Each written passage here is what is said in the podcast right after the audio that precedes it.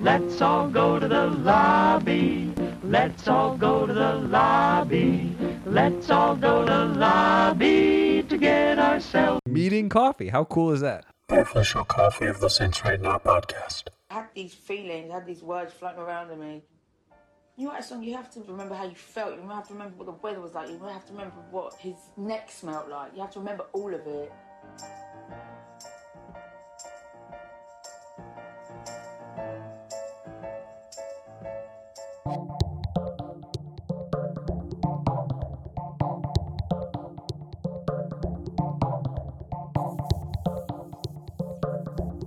Welcome to the Since Right Now Addiction Recovery Podcast, the podcast of clean and sober, K L E N and S O B R, and since right now dot com, with your hosts in recovery, Jeff, Matt, and Chris.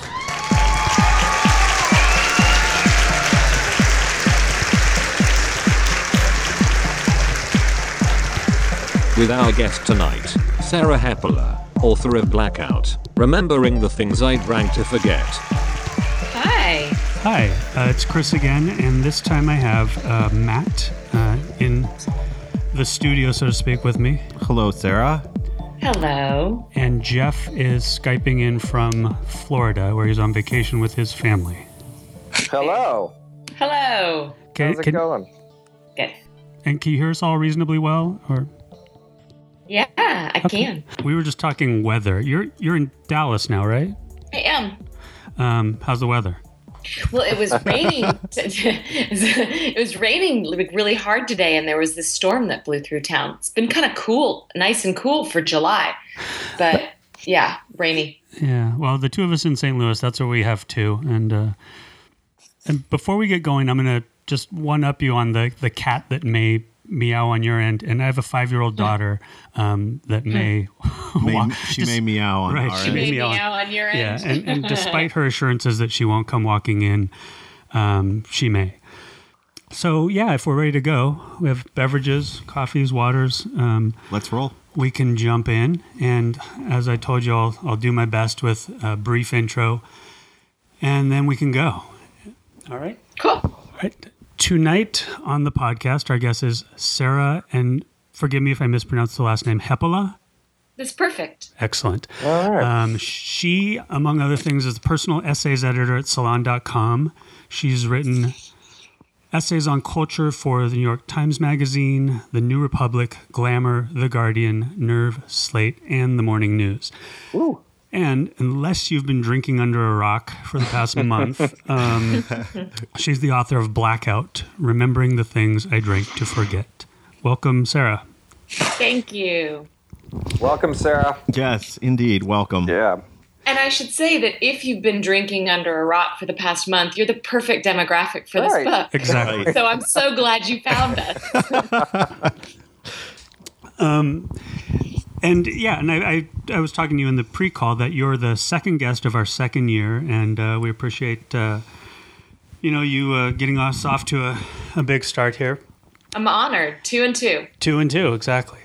Um, so, I th- what we normally do is, you know, we typically get the guests to to take us through a bit of how they came to be where they are, and I, you're, you're probably the first guest where it's all laid out. We just yeah, all right. read it. Yeah, we just um, all exactly. read it. If you right. want to know the story, your newest I always, bookseller. Like I joked that like like it was so silly to have an about the author page at the end of the book, yeah, and I wanted funny. it to be like see pages one through two hundred and thirty. Exactly. It's like if you don't know anything about the author at this point, like I yeah. can't help you. That's awesome. It, that's so funny. And I mean, as a writer, that's that's what you've been doing. Your, that was your career prior to the book. Um, yeah. So so getting into the book, yeah, where, where you're going to let everyone know everything. Yeah, um, it was yeah, it was like this giant uh, fifth, fourth, and fifth stepper. This huge cathartic thing. Is that how it came about? You know, it's interesting.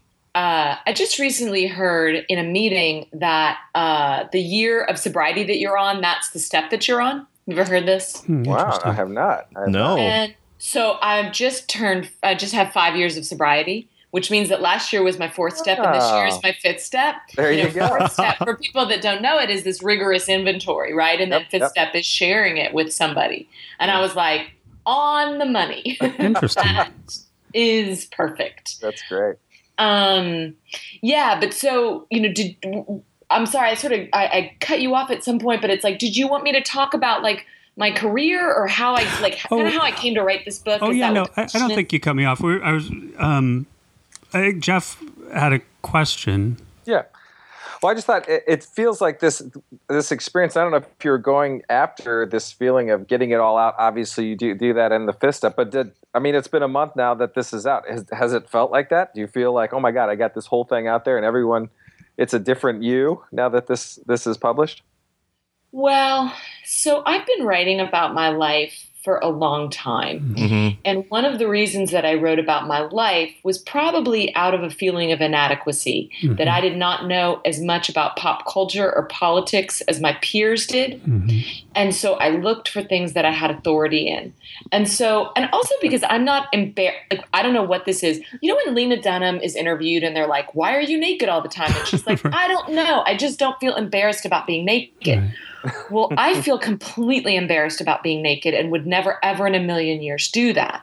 But for whatever strange reason, I don't feel that uncomfortable telling people things about myself. And I've always been like this. I was like this when I was drinking to the, like, I was your friend that was like, let's play truth or dare, but only say truth questions. Right.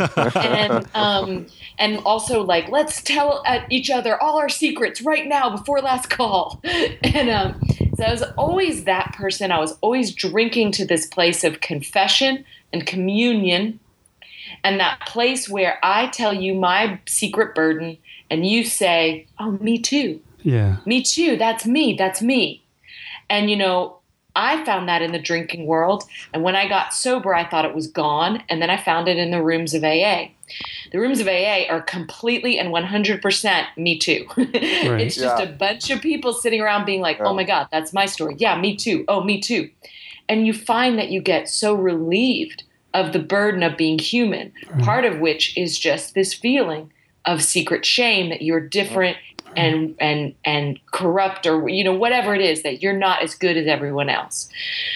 But the extent to which I was doing this on purpose, like, I didn't know. The reason I wrote this book was like because I needed to do something in sobriety that I hadn't accomplished in my drinking life, because I was desperate to stay sober. I had been in relapse land mm-hmm. for so long. Mm-hmm. I mean, years, you know, and this part gets condensed in the book because I didn't want to keep readers in that relapse land. Right. But right. I've wondered since then, because sometimes people will say to me, and then you just quit. And I'm like, no, no, no, no, no, no, no, no, no. I did not just quit. I mean, I quit a thousand times. Yeah. I quit so many times that the words I'm going to quit meant yeah. nothing to me. They were a lie that I said in the morning. I don't, I mean, it was just nothing. So when I did actually quit five years ago, and I was desperate to plant some flag in the world of sobriety that could I could point to and say, this is why it's better. Mm-hmm. You know, because it wasn't better. It sucked. Right. It sucked for so long. And if it sucks, what will keep you from going back? So I was really desperate to, you know, the book was like my, you know, white whale. You know, right. It's like yeah. the thing yeah. I had never done in all these years of, like, those titles that you listed off, like, Like a lot of that stuff I did in my drinking years. I had a pretty successful writing career, and I was writing about my life, and I was telling people intimacies about my heartbreak. Mm-hmm. I was telling them I drank too much. Mm-hmm. Like, I mean, that was not that was not necessarily something I was hiding. Right. But what I was hiding was the cost to my soul, mm. the secret shame of it. Um, and so, you know, so that's why I started writing the book. You know, there's also like Like, frankly, like I, I needed, I was going to leave New York. I didn't know what I was going to do next. Oh, okay. I'll, like in my head, I'm like, oh, I'll write a book. I'll s- sell it really fast, and then it'll be awesome. And right. I'll be, you know, I'll have a book deal in four months. And then it took four years and everything was slow. But, um, you know, like it, it, it ended up being this incredibly rigorous, amazing fourth step. And that putting it out in the world was this big reveal. But I have to say it was a slow reveal because, see, along the way, even though it came out two weeks ago and it feels like a month, but mm. it's just two weeks ago. It does ago. feel like a month. Yeah, because the publicity on it's been like, right. it's uh-huh. been big, you know, I've been really lucky in that. But uh, it's been this big reveal to people in my life. But along the way, I've been showing pages to people. I've been showing to people in my life. I've been, you know, other people have been reading it. So it has been a slow unveiling. Mm-hmm. And it it has been this like massive fifth step though, which yeah. is just like, all right, everybody, here you go. Yeah. Here it is. Well, it's yeah, it's the template for everyone to follow if they need right. to do a fifth step. There you go. And that's you know, awesome. What's interesting about that, you you know, it has a, a specific value to you in, in, in putting this all out there and sort of, you know, purging and cleansing yourself. I, I don't have the language of fourth of the steps really, so yeah. forgive me. But no. um we forgive you, know, you Chris. Uh, thank you. as, as I read it, I was thinking, you know, for me, um, all those years ago, Carolyn Knapp's book, Drinking, a Love Story, which I'm sure it was for many, many people. Um, yeah. You know, in my isolate, my recovery isolation, I thought it was just for me, just like, yes. and, um, you know, I credit it with saving my life. Yeah. And, you know, ha- have you considered that, I mean, you're going to save at least one life and very likely many more. Oh, and, that's sweet of you to say. Well, I mean, I, I can't imagine it won't. And that's, uh, how does that feel? Have you thought about that? Well, I'll tell you what. I wanted to save a life with this book. I wanted to save my life. Sure, of yeah. course. Mm-hmm. And that was what I was doing. And it's like, I, you know, I... I have a separation from what I was doing, from what other books meant to me. Mm-hmm. You know, the part of your question that I relate to so intensely is, oh my God, that book, Caroline Knapp's book, Drinking, a Love Story. Oh my God. I read it three times at yep. least. And that's a lot for me because like you, I'm a really slow reader. And uh, you've been talking about that on Twitter. I right. totally relate. Like I'm the slowest reader ever. Yeah. And uh, people keep telling me, I read your book in a day. And I'm like, stop bragging. Like I'm so, I'm such a slow reader. Pull I back get, like, on that. Ah, okay. But, um, but that book, that book was a message in a bottle, right? And right. that's what it is that we're looking for. You hit on something important, which is the isolation we get. Right. Not just as drinkers, as human beings. Yeah.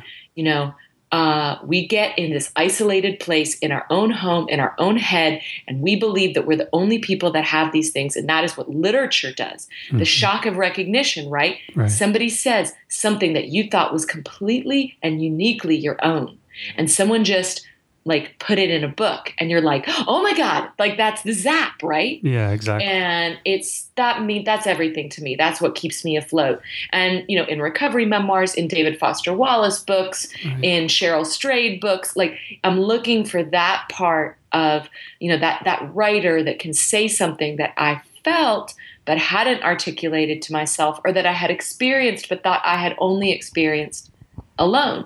Right. And so I hoped that I would do something like what those books had done to me. And so when I hear from other people that it did mean something to them, mm-hmm. like that just makes me, it makes me feel, um, I, I don't have really good words for it because I feel really humbled by it. Sure, well. But I feel like, like a lot of times I'll write those people back and I'm like, we're saving each other. Like you're saving me too. Like we're in this, like True. This is not just a one-way thing. Mm-hmm. Um, it's, mm-hmm. it's really, uh, I, you know, the fourth step, you said you didn't have the vocabulary for the fourth step, but it's like, it's just, it also has a, something to do with confession as well. Mm-hmm. Yeah.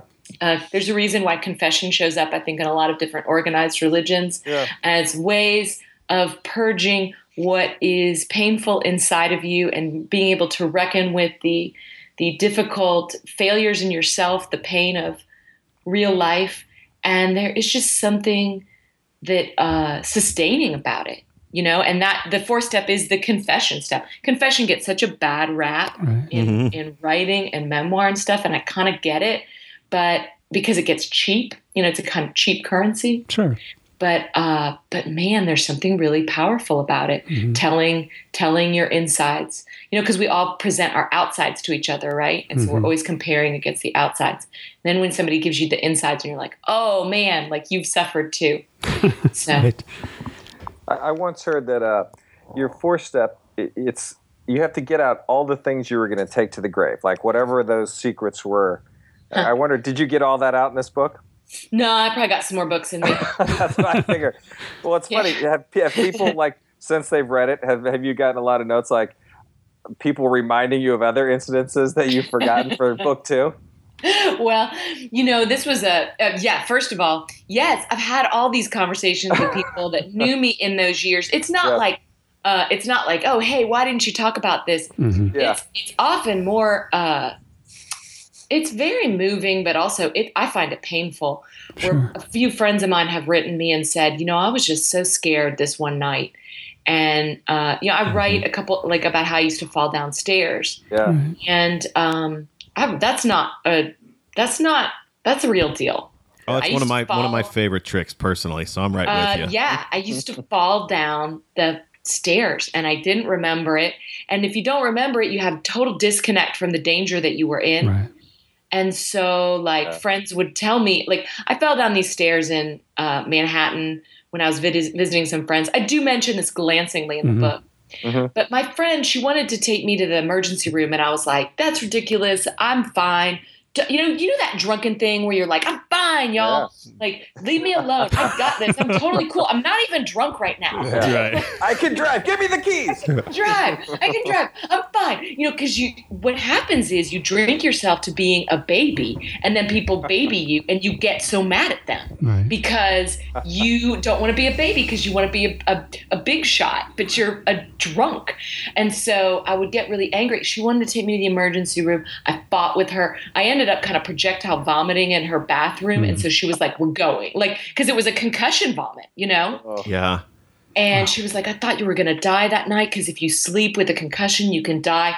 I'm like, uh, she's writing this back to, this is like ten years later or something. Yeah, yeah. And I'm like, I can't believe I put this woman through that. Yeah. And and then, of course, I came back and I'm like, oh, I'm so sorry. And she's like, don't worry about it. Like, she yeah. didn't want it to be all we're like, good. We're good. We're good. It was a long time ago. It's fine. Don't cry. You know, um, it's a lot of heavy stuff. What I have heard a lot of as well is people from my years in the industry who knew me at different publications saying, I never knew this stuff. You were cool. And you seemed really wow. confident. And like, I had no idea that you were struggling with these things. And, you know, to me, that's a reminder that people present to the world a different face than what they feel inside, that their struggles can be very subterranean, and that I, as a person, was acting as if a lot. You know, I was, I was, I wanted you to see me as confident and assertive, and, and, and I could play that role. Um, it's just that I never believed myself in that part mm-hmm. uh, until now. Now I am that person. I'm not pretending that anymore. Um, but back then I was just kind of, it was a little bit of a charade. Right. You feel like a, a fraud propped up by the alcohol. Right? I was complete. I felt like a complete fraud. And I was yeah. always living in fear that people would, um, would find me out. Did you guys have that too? Did you have feelings of fraud, like being a fraud? Oh, oh God, yeah. yes. Imposter yeah, syndrome. That's gotta, yeah, yeah. I, Imposter know, syndrome. That's got to be like a, a that's a thing, right? Yes. Everyone feels that way when they're when they're drunks, because you don't actually think you've earned it. Right. And I was obsessed with this idea that people were going to find me out. Mm-hmm. Yeah, yeah. No, and, I can and, completely relate to that. Just that that gnawing, deep-seated fear that you don't deserve any of the good things that are happening to yeah. you, and that you're you're absolutely play acting your way through mm-hmm. every scenario. And then you get sober and you're like, holy shit, I really am the person I was pretending to be yes! under the guise of, right. uh, you know, what a great present right. that is. You're like, wait a second, I am that person. Right. It was, it was it was in me all along. Exactly. I mean, that's the really weird thing. And I was, uh, you know, when I was in that fraudulent place, it was so confusing for me because I kept getting rewarded, right? Mm-hmm. Like, I kept getting things. Mm-hmm. I would be like, I'm going to be fired. And then everyone else got fired and I kept my job. I know, that cracked me up. And I was like, what just happened? Um, but you're, that is so right. You know, you get sober and you realize that the person you were pretending to be, you actually are. It's really weird. It is. I mean, it, you are that person. It might take a little bit more work to... to well, and right? it, t- it totally took um, years for me to, right. to kind of build my way back up to that stable exactly. confidence. Right. But it, it is amazing that, that the rewards of sobriety are legit, right? It's like you, you can't fathom that in the, the throes of, you know, your active... I never addiction. believed it. Right. I just, I never believed it. I always I thought the rewards of sobriety it. were a compromise. Oh, completely. It and they were just n- a downshifting of the joy of life. Like all those people have just, it's like when people get married and they're like, no, it's awesome. And you're like, no, you guys are sad. Yeah. You know? Yeah. like, um, and, and that's not really that. true, by the way. I don't, I don't think married people are sad, but, um, but you know, like it, to me, I thought people were kind of selling, trying to sell themselves. Mm-hmm. Like they were like, no, really, it's better. It's really better. Yeah. And, um, you know, the other funny thing is all those years that I really and truly thought to you that drinking made me funnier mm, yeah. and it made me smarter and like faster. And I hear this again and again from people. And it's just you, the person thinking that is not hanging out with drunk people. Yeah, right. Because if you hang out with drunk people, they are not funny. And they're so annoying. Like they repeat themselves and they're like, they think stuff's funny when it's not. They're infantilized, you yeah, know? Exactly. Yeah. My, yeah, my rule at a party is after the third story of the same story, like that's yeah. time to leave. You could, yeah, it's just funny. You're totally right. I, I've been in that scenario recently. It's like, okay, just hang in there. Just hang in there. Let them talk it. T- let them exhaust themselves, and then you yeah. can go home. Um, and you know what's so uncomfortable, too, is that drunk people, um, they lose their social constraints, so they do things like talking in your face. Oh, yeah. right. Yeah. Touching you and stuff, but you're still stuck in the social constraints of sobriety. Right. So I can never be like, get off me, get away. Like you're being, you know, but then I was talking to this person and she was so wasted. And I eventually just turned around and left. Exactly. And she didn't notice. Yeah. That's what I was going to say. The, the bonus is that it's pretty easy to sneak away from drunk people. Yeah. Exactly. They just don't even care. They're just so, it's so crazy. It's really funny to me. And some somebody said, uh, after the third time the story is repeated, but I've actually found um, I have a much lower tolerance. I pretty much have to leave after the third drink is what I've mm. found. Yeah. Um, three drinks is about where I can get, because after the third drink is when they start taking a rocket ride yeah. and I'm just not gonna, I'm not there. Yeah. Did, did you find yourself, uh, upon first getting sober, I, I felt this compulsion to prove to people around me that I could still hang. Completely. And, and and I'd find myself staying out way later than I wanted to, and with drunker people than I wanted to be around. And it was just, it was an exercise. It was an endurance test. And Completely. I'm over just it to now. If you were still cool. Just to show you could still, yeah, just to show, hey, I'm still yeah. fun. And I wanted right. to, you mentioned it right. in the book about oh, yeah. lunching with somebody and saying, sorry, I'm not that interesting. You know, I found myself really apologetic about the mm-hmm. fact that I wasn't as fun as I used to be. And it was all seen through this distorted lens of my own self-worth, yeah, you know, that it, I'm not but fun. But it's also because you, you know, frankly, there is a dip in your social value if you mm-hmm. don't drink amongst certain crowds. Oh, yeah. Like, I know that there was in mine. You know, it's just kind of like she doesn't drink anymore. Like, it depends. See, now, I have two sets of friends. I have my true, deep, meaningful friendships that, right. that I carried with me into sobriety. And then I have my drinking buddies. Mm-hmm. And for my drinking buddies, like, we didn't have much in common after I quit drinking. Exactly. But I wanted to hang. I completely wanted to be the cool person that could go to the bar and drink my Diet Coke or my seltzer and be like, I'm cool, y'all. It's no different. See, it's not, it's not, I didn't change. And the sad thing, I don't, it's not even sad, but the truth of it was I did change. Yeah. You know, I did change and I didn't want that anymore. And when I went to that bar, first of all, the first few times I tried to do that, I went into a relapse because I, if you sit in a bar, you will eventually drink a beer. Yeah. Long, you know, if you're in that vulnerable place. And I would get so activated by people's disappointment by for, of me. Like, this is such a messed up. I think of it as a female thing, so I'm curious if you guys feel it too.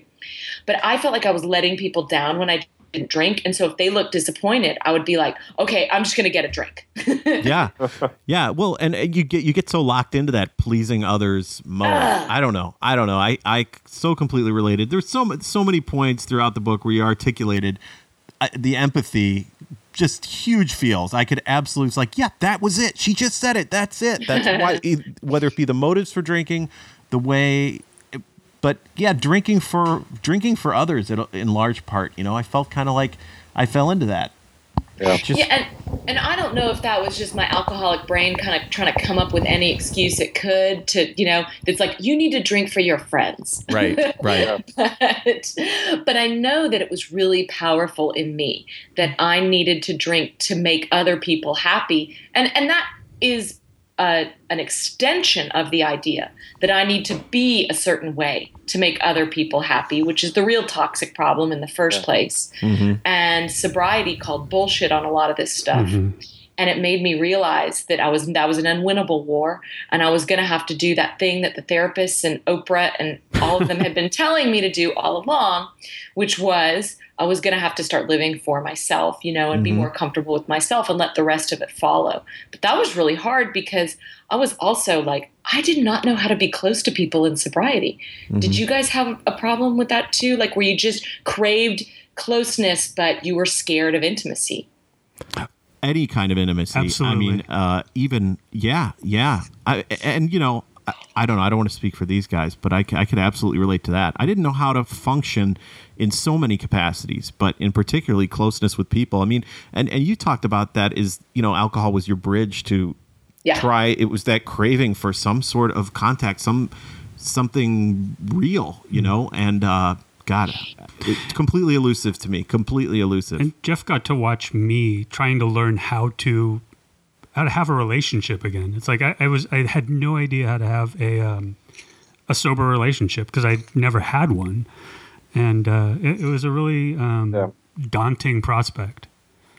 You know, and Chris, this is something that, uh, you know, you do this podcast and it's like, you know, when I was in this, or my early stages, like I listened to podcasts, right. you know, that they were, to me, they were almost like training wheels for like how people talk to each other. Mm-hmm. And they weren't, they weren't drunk, you know, those people weren't drunk, but they were still having honest, deep conversations. And, you know, I was listening to Marc Maron and I was oh, yeah. listening to, Uh, Jesse uh, Jesse Thorne, who does a Jordan, Jesse Go show, and I was listening to Terry Gross. Um, you know, Marin is just like a masterclass in oh, how yeah. to have deep conversations mm-hmm. with people, and he talks openly about his sobriety. And he is, you know, he was he was such a freeing figure mm-hmm. for me. Um, maybe it's because he was male, maybe it's because he's cranky or right. in his fifties now or whatever. But he was so free to just say, Uh, I'm angry about this. I know it's irrational. This is, it makes no sense. I know that I'm being difficult. And I, as somebody who felt like I had crammed all my feelings into this five foot two body, trying to be pleasing to everybody all my life, there was this freedom in hearing this guy just kind of unloose all his crankiness. Yeah. And, his, and, and, and the people responded to it and, and they were like, oh yeah, you know, like we get it. You're just, you're just you. And, and then they would end up having these incredible conversations that uh, were the things that I wanted. Like, um, yeah, like I, I had thought that alcohol was was the only way to access those conversations, and I wanted to find a new way. It's and funny you that you, it's, it's funny that you mentioned Marin because that that was so huge for me too. Just initially, I mean, just the freedom with which not only the crankiness, but you know, he frankly he talks about A A. And people yeah, on his program talk about A A. And I, and yeah, exactly. you know, I, they always say when you go to meetings, find somebody you want, you want something what they have, follow yep. them around, ask them to be your sponsor. And I just wasn't, I wasn't in a place when I was first getting sober to even identify the positivity in anybody. I'd yep. walk into meetings and be like, I don't want any of the yeah, shit these people have. I'm out, you know, but I'd listen to Marin and be like, okay. I want everything so this guy has. Just I know. I, I said the same thing in an interview recently because they were uh, talking about my, you know, you know, basically revealing my anonymity, which I which I went back and forth on. Mm. But, you know, there were two people that had opened the door to A A for me in a big way. You know, Carolyn Knapp and her book is open about mm-hmm. her participation in A A. And then um, Marin. And and those were the two women, people, not women. Those are two people that I wanted what they had mm-hmm. more than anything. That's cool. You know, and uh, it, so, yeah, that's completely, I mean, I, I agree with everything you said. But it's funny, uh, even today, and I don't, I don't know if meetings, like, I don't know if going to meetings is ever cooler, like, oh man, I can't wait to go. But now I think I'm just at the point where you just go because it's a different kind of something. I don't know. There's just something about an authenticity or something there. But I, don't, I wouldn't say like, God, I really look forward to going to a meeting. But you just go. Like, you just end up going, and you always hear something great there. To me, I like it. You know, I never thought I was going to like it. Um, but because in the beginning, it was yeah. seriously, I hated it. I can't even tell you how much I yeah. hated it. Yeah. And uh, now, to me, I go at noon. And so it's always this really great buffer between my morning and my afternoon. And if the morning sucked, then I can kind of start over. And it just gets me out of my own headspace for a little bit, whether the day is going great and I'm like, I'm a genius, or whether it's going badly and I'm like, I'm the worst person ever. Like, it just gets me out of me. And I don't think I realized how much of my pain was caused by just, you know, my own headspace. Like, it's just, yeah. it's me versus me. Yeah. Like, that is my primary battle. Yeah. Man versus her, himself, or woman yeah. versus exactly. herself. Well, it's that David Foster Wallace, we're all addicted to thinking. And you mentioned him a lot, and we're, yeah. we've all, we're all big fans of his as Definitely. well. But, and it's, that's exactly it. It's, it's this addiction to thinking. And a lot of it is projections of shit that's not going to go well for you. Or, you know, or just, it's strange. It's catastrophizing, mm-hmm. and it's trying yeah. to control the universe in a way that is completely pointless. And, you know, it's it's actually kind of shadow boxing. I mean, mm-hmm. it's just all sorts of nonsense. Yeah. David Foster Wallace was a huge, important figure for me, many other sober people. You know, he never spoke openly about his participation in A A, but he spoke eloquently about the program. Yeah. And Infinite Jest is a gorgeous yeah. book oh, yeah. about the recovery process. Mm-hmm. And, um, you know, it's a It's a just it's a masterpiece. And his interviews, his the way that he uh, tried to tap into a softer, kinder, more humane, mm-hmm. like just more evolved, better person, mm-hmm. you know, instead of being devoured yeah. by his own brilliance, ego, uh, mm-hmm. all, all that other stuff. Yeah, he was a really important figure for me too. And yes, I am addicted to thinking. And one of the things that the program teaches you, you know, is that, like, you can't think your way out of your problems. And that's kind yeah. of hard, I think, for people like me to hear. Yeah, yeah, absolutely. Absolutely. And I and I would hear that in meetings. And, you know, I was a chronic relapser for years and years and years. And I'd hear that in meetings. You can't think your way out of your problems. And I'd think privately to myself, yeah, but I'll be the first. Like, that's yeah, great yeah. for you guys, but I, I got know. this, you know? I know. Like, works for, because it's that chronic uniqueness. You know, you were talking about it earlier, totally. that that just deep-seated individuality where we're we are different. We're on an island.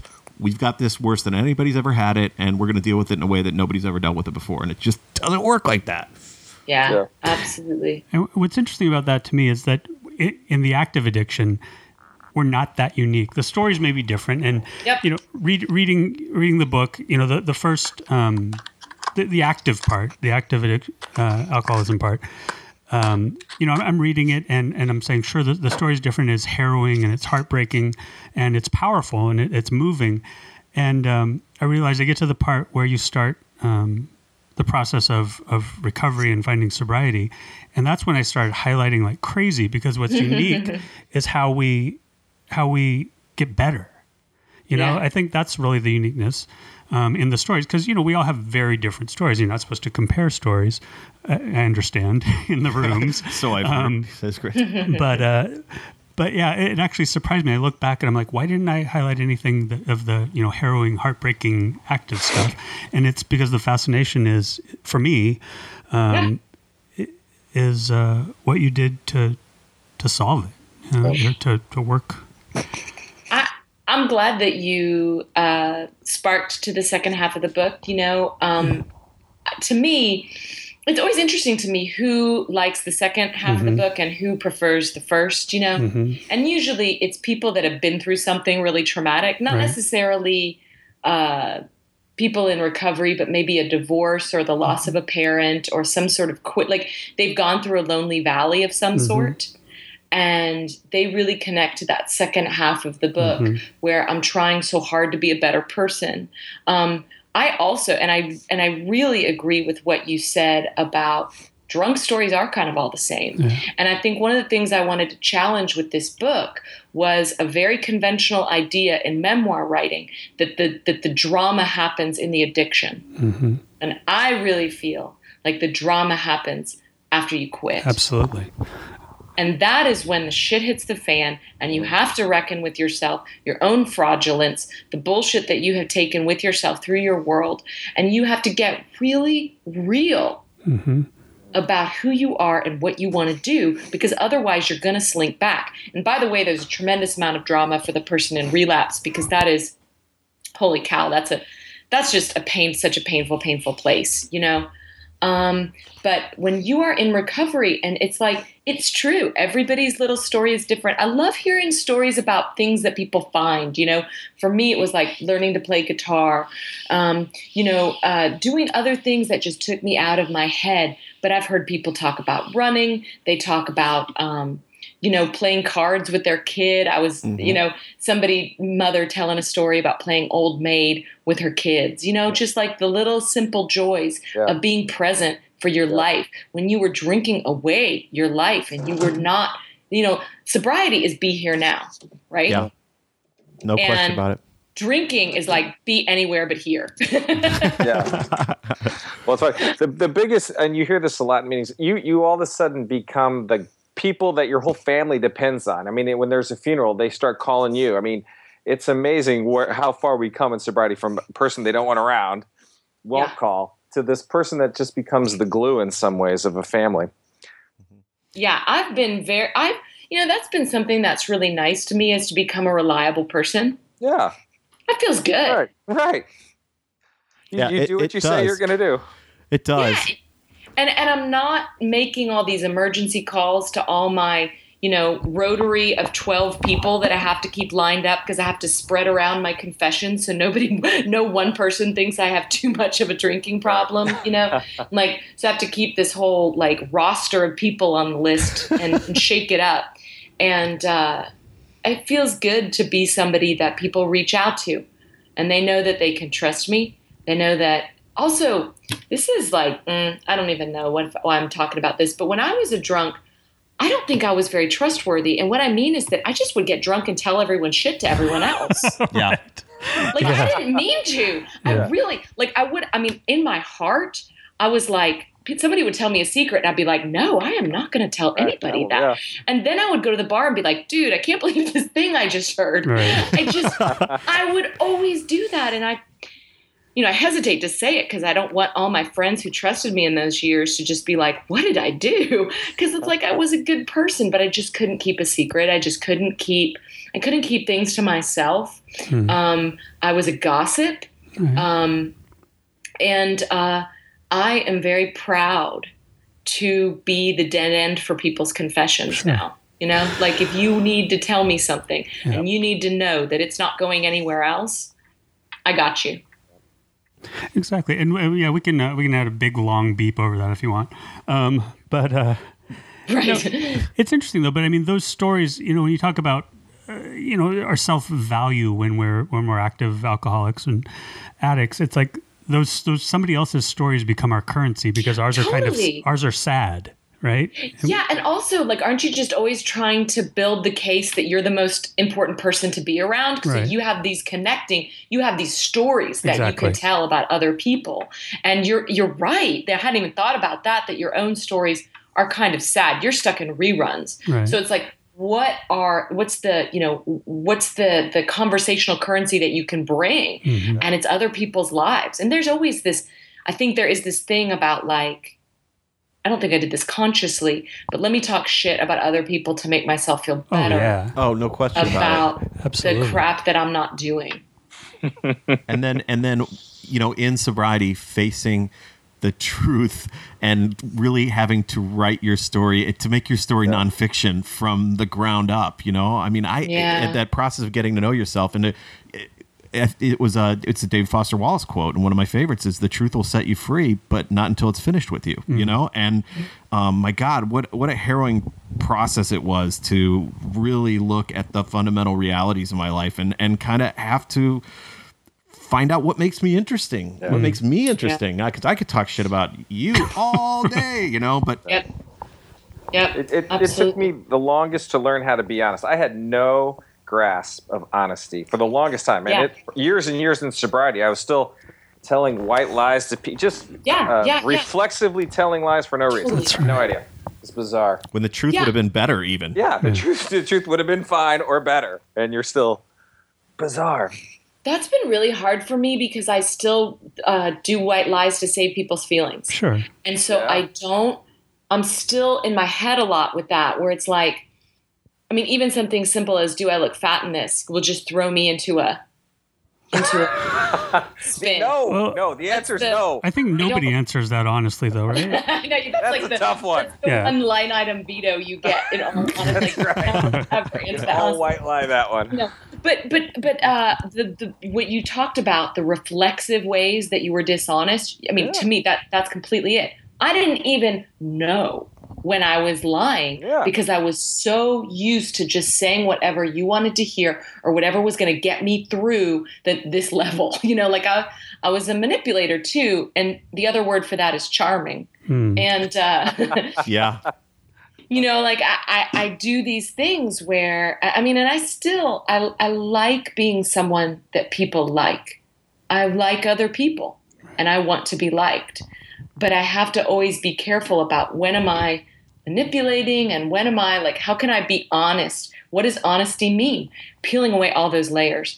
And, um, you know, those of us, you know, you guys have all gotten sober, so you know that, you know, that path in sobriety is a lot like the path of writing a memoir about your own life. Mm. I mean, the story, the question I ask in the, the beginning of the book is, how did I get here? Mm. You know, and I think that is the essential, you know, question of storytelling. It's also the question that any drunk in a, you know, recovery room chair or wherever they're sitting has got to answer for themselves. Okay. How did I get here? You what know? was interesting about that is my brief story that's that's on the site, I titled it, uh, How Did It Come to This?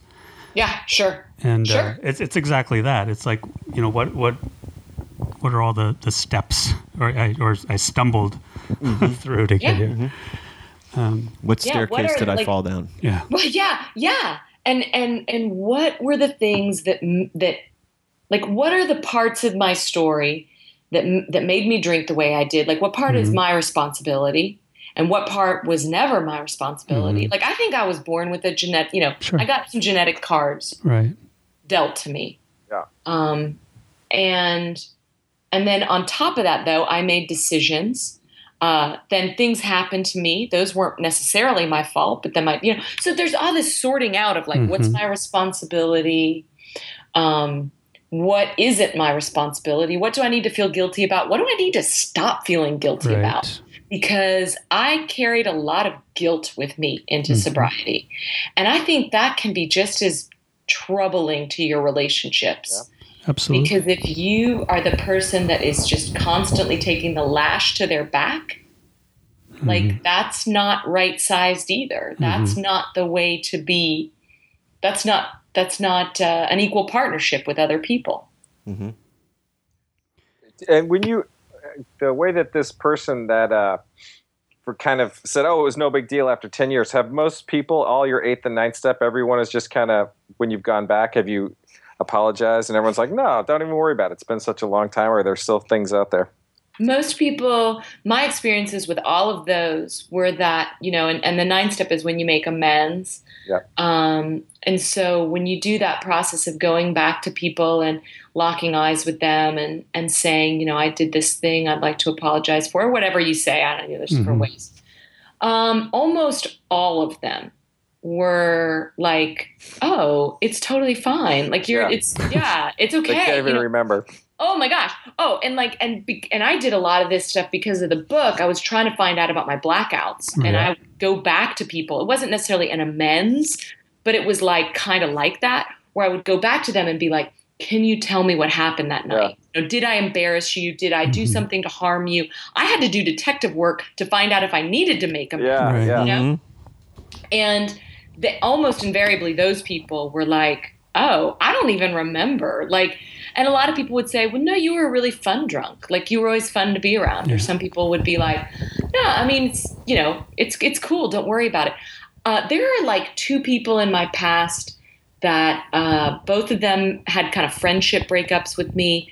And both of them, I've tried to mend bridges, and both of them have just been like, nah, not interested. That's funny.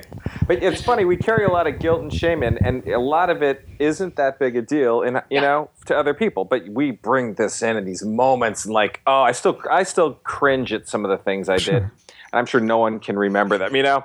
It's purely my my thing. It's funny. It's it's weird, though, because we make, you know, it's we carry that stuff so deep. Yeah. And, and for me, it it moved me around the world yeah. in so many different ways. It was like this rudder that I didn't even know was there, that was pushing me away from people. It was pushing me towards social situations, social interactions. I don't want to see that person. I don't want to run into that person. Mm-hmm. What if that person, you know, is upset? I didn't even know what I'd done. Right. Um, and so blackouts are kind of like the extreme version of the drinker's disconnect, because really all drinkers have, or drug users or whatever, addicts, you know, you don't really have an idea of what you've done or what, what effects you've had on other people. So, and it's been moving, I guess, that uh, as many people as have said, oh, I was worried about you this night. Oh, you fell down in this bar. I remember that. There have been other people that said, you really, you were loving to me. You you, you always made me uh, feel comfortable mm. to be around you. I always liked your presence. I'm sorry that you didn't have that for yourself. Yeah, hmm. That is moving. You you were the I never knew what a blackout was. You broke it down. What happens in the mm-hmm. brain? That's crazy. Yeah. Did you? How, how did you?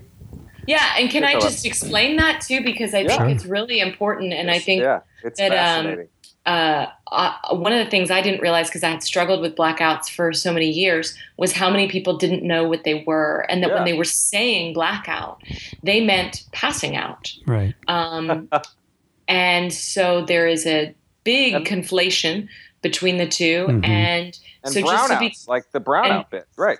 Yeah. So so what a blackout is is is it's when you drink so much that you shut down your long-term memory, and you can still walk and talk and interact with people, but later you won't have any memory of it. The recorder in your brain is just not going.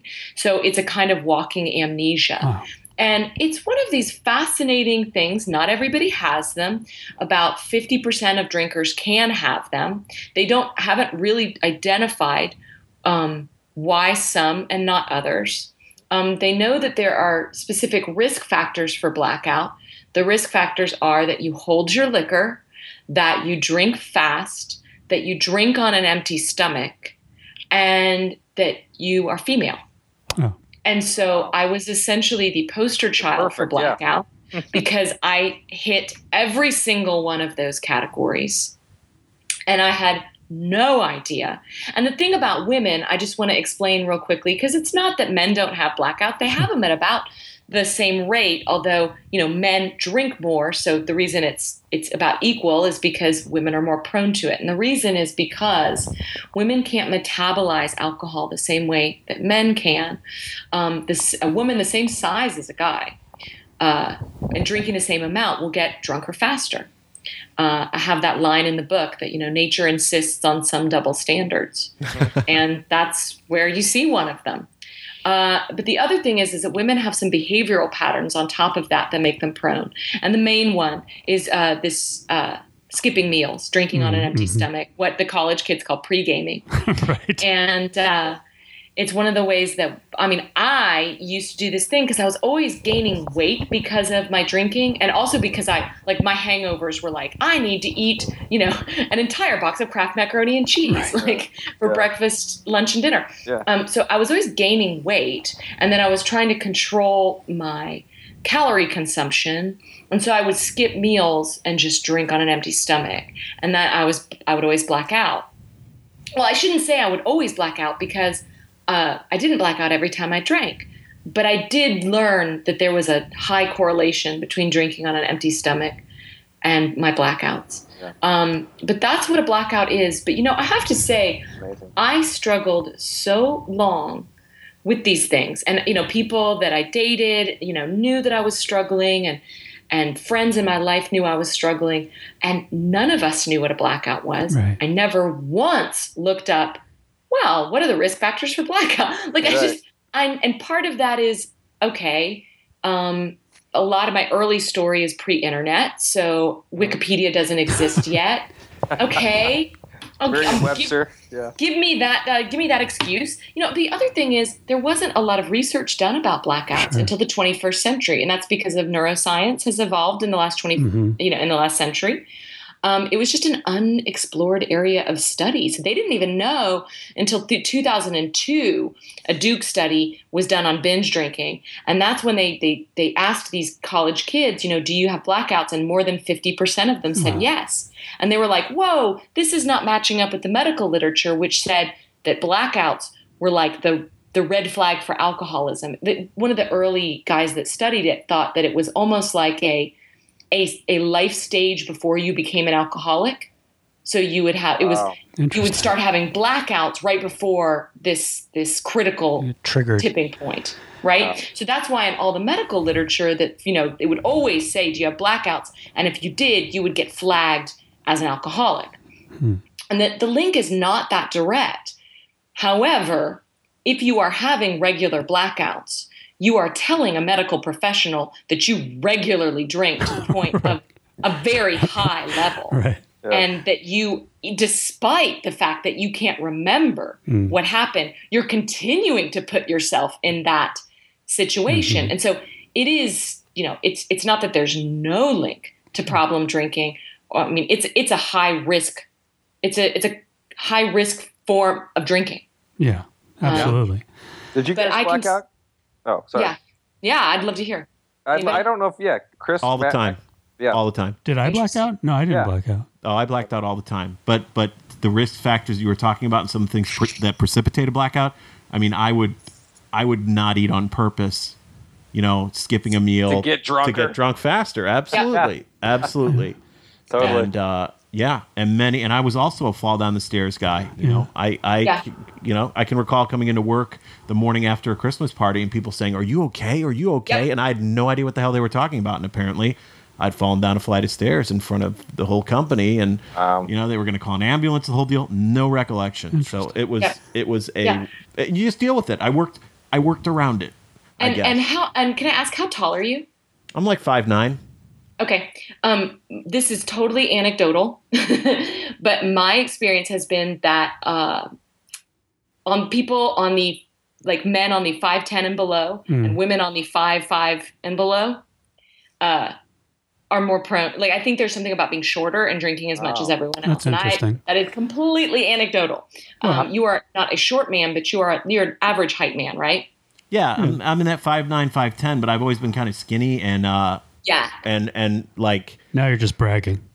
Well, but you're tall, Chris, so... But but I guess what I'm saying is that you would think blackouts would be these big, burly, alcoholic men right. that are like six foot two yeah. and drinking like uh, sailors. And yeah. those are the men that tell me, I've never blacked out before. Yeah. yeah. So I've heard from a lot of bigger men um, that they never have blackouts. And, I, you know, again, there's there's genetic components. Sure. There's risk factor components, but I, I I'm five foot two, yeah. and I am now getting to see people who are blackout drinkers because they come to my readings and they come up to me. Interesting. And um, you know, it's a lot of smaller women and smaller men, right? And it's so it's just been real fascinating to me. Um, so you really are. I mean, you are. It's anecdotal, but you're getting an interesting sort of sampling. Exactly. Um, yeah. And then I, I just want to say one other thing, which is that sure. um, I think a lot of people that are blackout drinkers either suffer from one of two delusions: that everyone blacks out, mm-hmm. which is what I thought for a while. Everybody has a blackout, which is not true. Uh, or that nobody blacks out, which is also not true. You know, I can tell you, you know, while both of those are false, there are a lot of people having this experience, and they are coming to me in my inbox and saying, oh my God, I've been struggling with this for years. And wow. I never knew, I never knew that other people had this problem. Uh, this has been a secret shame of mine, especially in the U K where the book has also come out mm-hmm. and there is just not a recovery awareness there. And they drink, they drink a lot over there. They yeah, you, drink a lot. You know, funny. Jeffrey. they, they do. My, I, I behaved like a blackout drinker, but I remember everything. Yeah, I me too. That's worse. yeah, I, I, I have a conversation. I've had an ongoing conversation with a friend of mine about like which is worse, not knowing what you did or knowing or, what you or, did, yeah. knowing Waking exactly what you did. I was going to yes. say it's a horrible thing to say, but I think I would have welcomed the blackout when I was right. drinking because no, I completely did too. Yeah, I mean, I, I think that's the, you get to this point where you're like, fuck, you're like fuck it, I don't care. I'm so yeah. glad I can't remember what I did. Yeah, it yeah. was. I, mean, I used to joke that it was like God's little way of telling me I didn't need to know. yeah, it was just God being nice to you. Yeah, you don't really want to know. Nah, nah. We're just gonna pull this curtain. Yeah. I remember I, I used to drink and not be able to speak. I remember my, mm-hmm. my speaking function would go yep. and somehow I was still moving and going around and interacting, but I couldn't talk. And yeah. I was like, oh, it was, I don't know what that yeah, is. Yeah, when you can't articulate. I, you know, I don't know. I don't, I, I just know that that abject horror of there are, there are clues, and you were talking about trying to piece together your blackouts, that there are clues yeah. and there are sort of bellwether. I don't know. There are signs that something might have gone down, and trying to put it back together in C S I your own existence is miserable. Yes. And secondhand yeah. recollections, and you know, most of the time it's easier to just shut the door and say, "Okay, that chapter's gone. We're we're not going to ask any questions. We don't want to yeah, know." Just, it was just kind of relieving. On. Like in the beginning, I would ask my friends, you know, and be like, "Okay, I'm so worried. What did I do?" Mm. And then you can only do that once or twice before yeah. they're like, "They're not going to keep doing that for you." The jig is up. Right. But yeah, so then then it becomes like you start doing the like, hey, what was that bar we went to? Like, I, what's that? You know, so you start doing the like sideways clue mm-hmm. finding. And then it's like, like you said, like you just give up and you're like, I don't care anymore. Yeah. It's better. Um, nobody knows. It's, it's just, let's just move on. But you don't. You still carry that secret shame inside of you. I did, at least. Yeah, absolutely. I mean, that was ultimately was what primed me for recovery. Was I just reached a a um, a level of untenable like shame of di- basically disgust with myself, and uh, you know, then I, I walked into a bookstore and saw Drinking, a Love Story, and thought, cool, somebody that loves drinking as much as I do, and uh, um, that's awesome. That's yeah. so cool. Cool. Yeah, I, I mean, I was. That's how in, much in denial I was. I don't even. I, didn't, I clearly didn't read any blurbs, and then I started reading it. And I'm like, this. Wait a minute. and, yeah, and by the time I was done, you know, I'm like, this lady so, knows what's going on.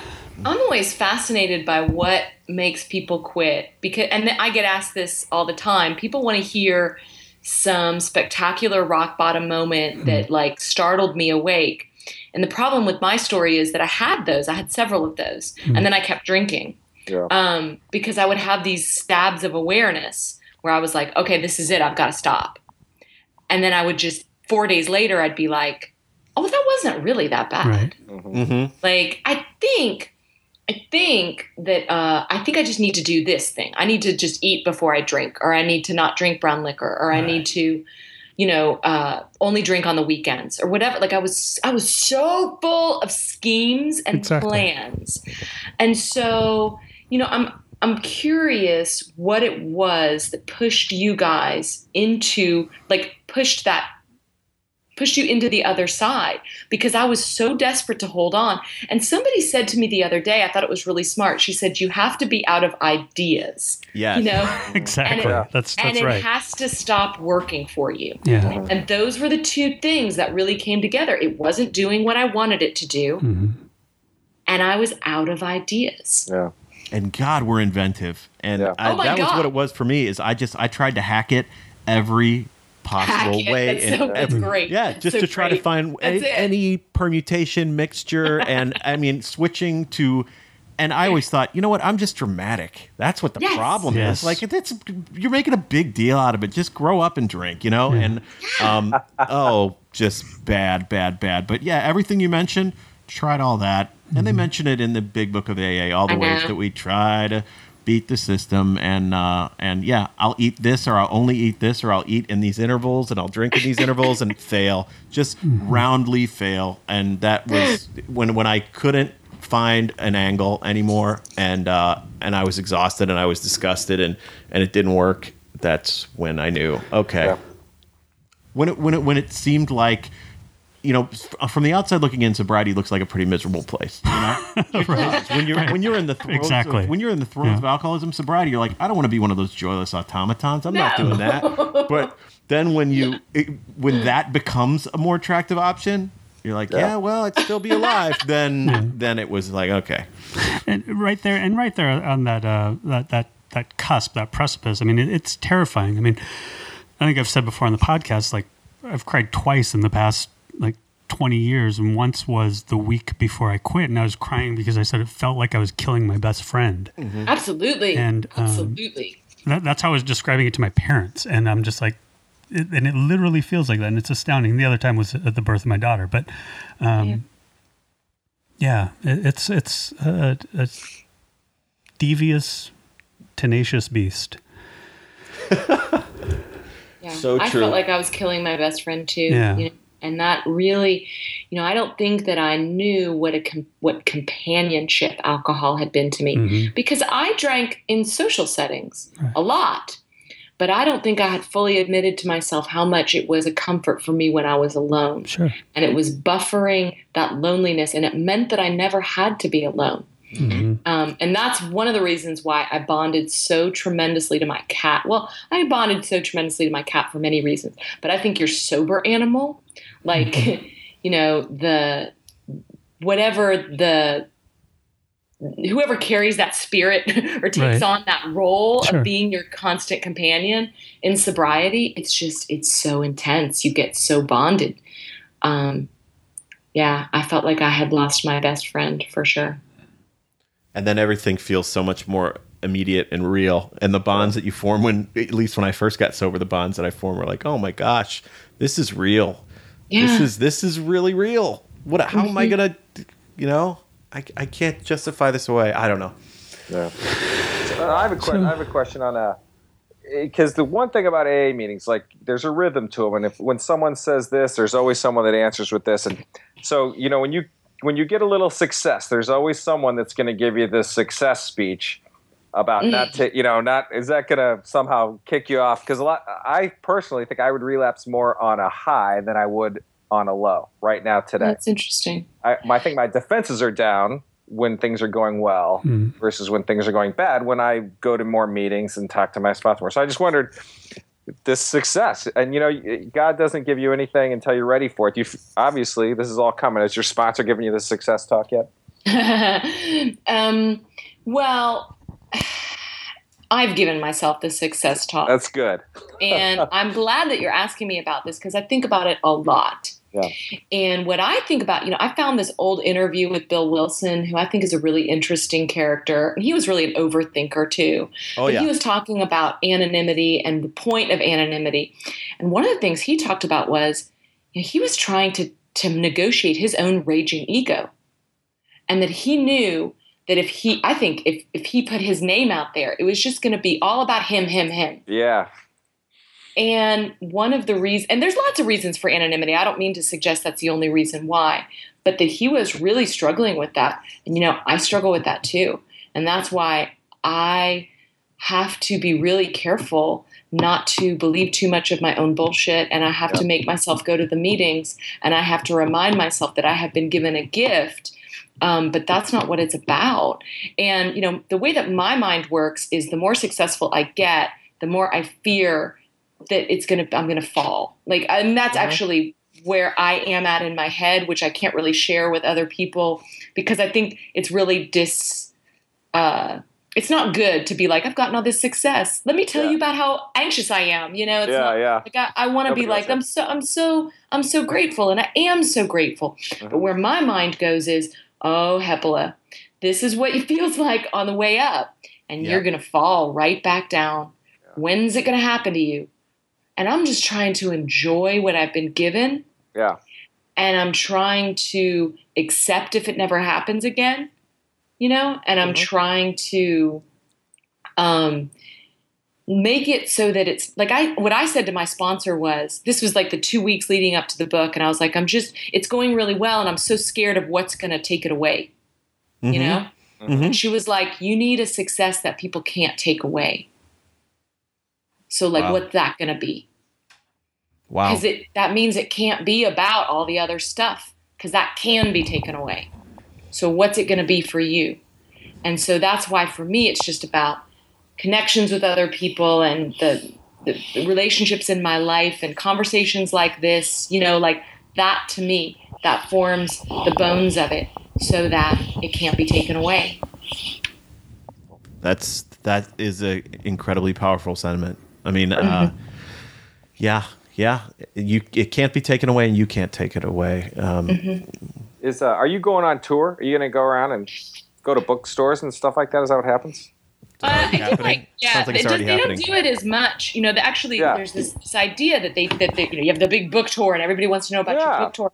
They don't really do it that much because with the internet, you can reach so many people, yeah, yeah. and so you don't have to physically go places, and it's really expensive. And what was happening was, you know, people would show up in these towns, and four people go, and it's like thousands of dollars to get the author there. It just yeah. wasn't the the the. It wasn't uh, financially uh, strategic for them. So I did three dates. I did New York, I did Dallas and Austin. But then when the paperback comes out, I've told them I really want to do a more extensive book tour, because that is when, you know, I won't have as much publicity around the book, but there might be more awareness. People mm. might like to meet me, tell me their stories. And, sure. you know, it, it's it's something that I would like to do. So uh, whenever the paperback comes out, and it'll be six months or a year or whatever, mm. I don't know, um, I'll do a more extensive book tour. Cool. Well, and I hate to say recovery's having a moment, but you know, I hope it, it sticks. But I mean, it's really, um, you know, becoming part of the zeitgeist, it seems.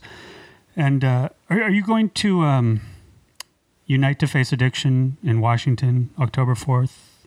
No, I don't even know about it. You know, oh. it sounds like something that I should know about. Oh, and, well, it's, uh, it's, it's, uh, I'm finding that it, it needs a bit. I, I agreed to go before I knew what it was. So, uh, I had to Google it.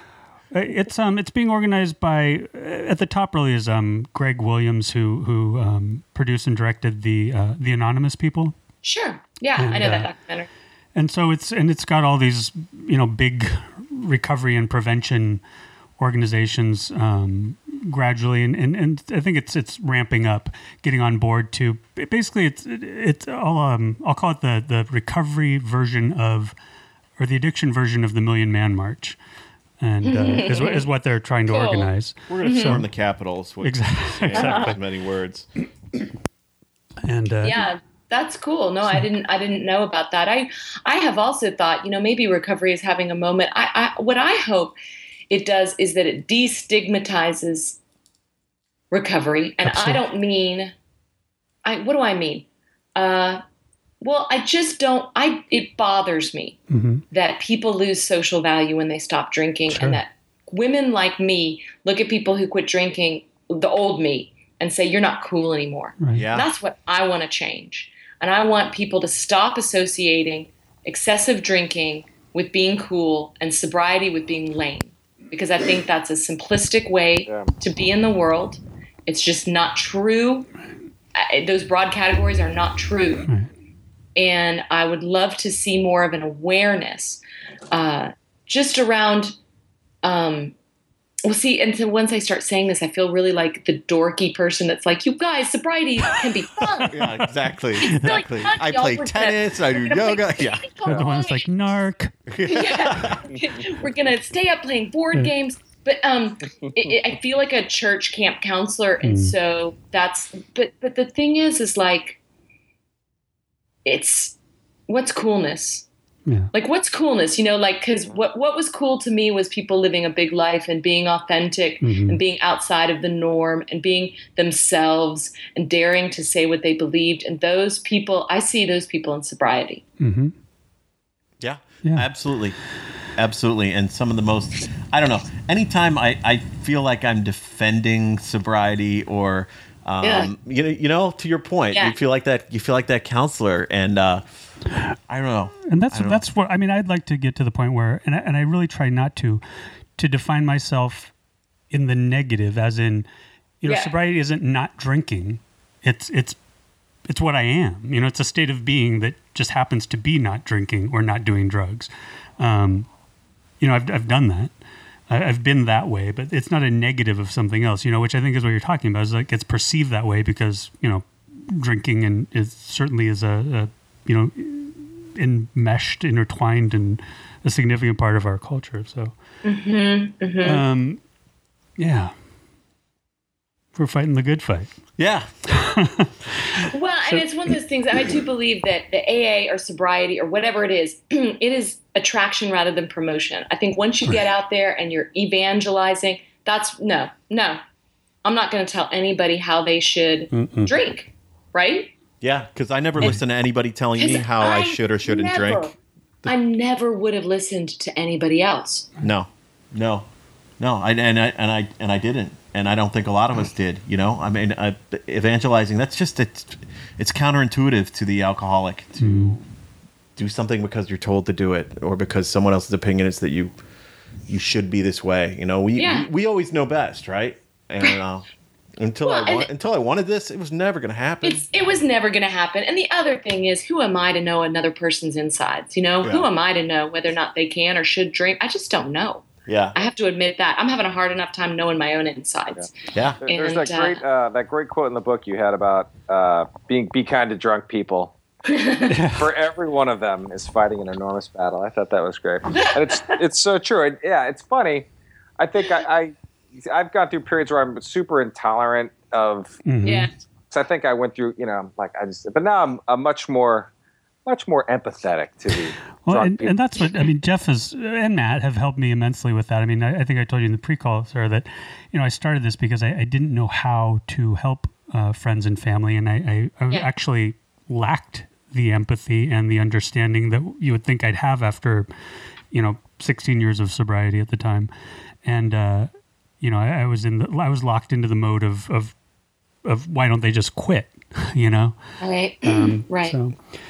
It's easy to forget that, and uh, that's what I'm, you know. That's what, what I'm learning through all of this is is uh, how to how to do it still, you know. Yeah. Right, and it's hard when you you know when people reach out and they want to quit but they can't quit. Exactly. And there's such a long lag time mm-hmm. between wanting to quit and being able to try, yeah. or wanting to quit and making it stick. You know, exactly. And just that that is so hard. One of the things that this book has brought home for me is how slow change is. Mm-hmm. And I hate that because I want change to be fast. Sure. And I want change to be instant. And we live in a culture where we are told that it is both and that it is possible. Just buy X, just take this, mm-hmm. just take this pill, just, just yeah. buy this product. And It, they're all lies, but we, we can't help but believe them or believe their their romantic fantasy. And when you get on the ground and you see how slow change is, mm-hmm. it's almost so depressed, so depressing. But then yeah. there is a beautiful message, which is that change is possible. You know, change is slow right. and aching and uncomfortable and doesn't happen all the time, but it's also possible. Yeah. Mm-hmm. Well, I, I think that might be uh, a note on which we we let you go. It's, it's a beautiful note. And it is. Well, I, it I is. loved talking to you guys. This was so much fun because I love talking to a bunch of um, people who've been here, been there. Yeah, yeah. And uh, and I also I've been talking to a lot of women on this yeah. topic, and so what I love is to hear from guys that were there too, and they get it. Because I those guys are in my inbox too, and they're saying, sure. I drank like that, I felt that way. And, um, you know, this is not a story that's just for women. It's a story that's that's for men and for not even just drinkers. It's for all of us that kind oh, of yeah. reached out for something that was outside of us to fix us. Absolutely. It was a terrific, terrific book. My uh, my wife read it as well. She has she had a question. Can I ask my wife? Mm, my of wife? course. So... And this, I don't want to like give away the ending or, you know, spoiler alert. So maybe we'll cut this up. But the plan, did you have a plan when you went to find Johnson? Did you actually have something in your head what you were going to say to this guy? You know, that's it's funny. This is actually the second time I've been asked this question. Yeah. Um, and so uh, my my going back to Paris was mm. an extravagant fact finding, mm. fact checking mission on my part. Yeah. Um. If I found him, and I actually thought I I could. Yeah. The other guy, I didn't think I could, but I was going to try to find if, if I could find the database and find his name. That seemed like a that seemed like a needle in a haystack. Right. But Johnson, I actually thought I might be able to find. And if I found him, I think I was just going to say, "Do you remember me? Yeah. What do you What do you remember?" And see what his version of the story was. Yeah. Because see, I don't actually. And see, I can promise you he would remember that story differently, and probably with an uncomfortable romantic tinge that is the yeah. the, the crux of the, the tension and dread of that scene. Yeah, yeah. Which is that he sees that story, I think, and I'm not sure because I it just I think he thinks he's rescuing me. Right. I yeah. think. He's yes. the hero of the piece. He thinks he's the hero. Mm-hmm. Yeah. And I'm experiencing him as, I don't want any of this, and I want you to go away. And I, I don't, I, I, I can't say it, but I'm being, you know, I, I'm, I'm, I'm just like, uh, uh, what's the word? I mean, somebody, somebody described his behavior as sordid opportunism, and I was like, yeah, that, that sounds right. That sounds about right. Yeah, that sounds about right. You know, and oh. that for me was the ultimate in building a bridge back into your past and and not being afraid of it. You know, I, yeah. I, I wasn't afraid of him yeah. in the sense that he never felt like to me I was in physical danger. Right. Um, Which is interesting. I just felt that uh, I had so much shame and and confusion mm. and uh, just a low-level yuckiness about that. There was something Uh, interesting to me about the attempt to go back and look it in the face yeah. and to see what I found and yeah. to be okay with whatever yeah. he told me, that it wasn't going to challenge my understanding of what happened. Mm-hmm. It might, yeah. it might enrich it. Exactly. But it wasn't like I was going to say, oh, you're right. It was just, gr-. I mean, I know exactly what I felt. Right. Yeah. That is my story. He might have a different story. Right. Um, but, uh, yeah, I was scared. I didn't know if I, it was interesting to me that I cried when I couldn't find him because I still don't know why I cried.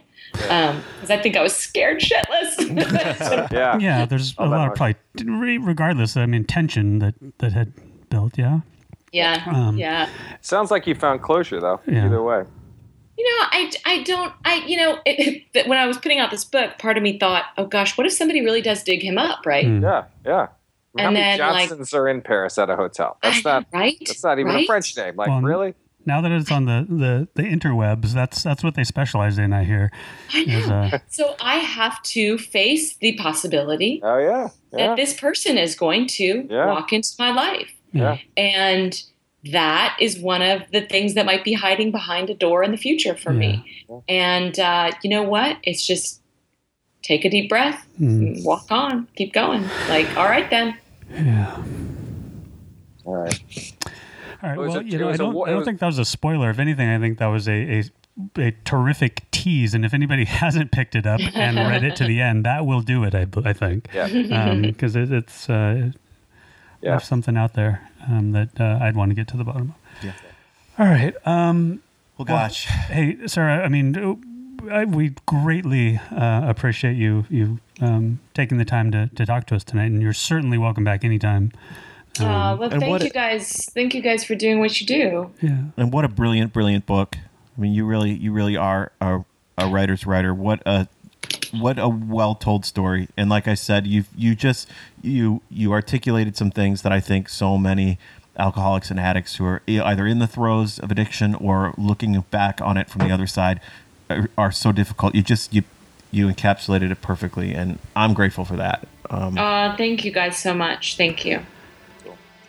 Thanks, Sarah. Right. Well, uh, yeah, and let us know, uh, if not sooner, when, when you the, the paperback comes out and you go on tour, and, and maybe we'll, you can come back then, if not sooner. For sure. All right. Absolutely. Excellent. All right. Thank, thank you so night. much, Sarah.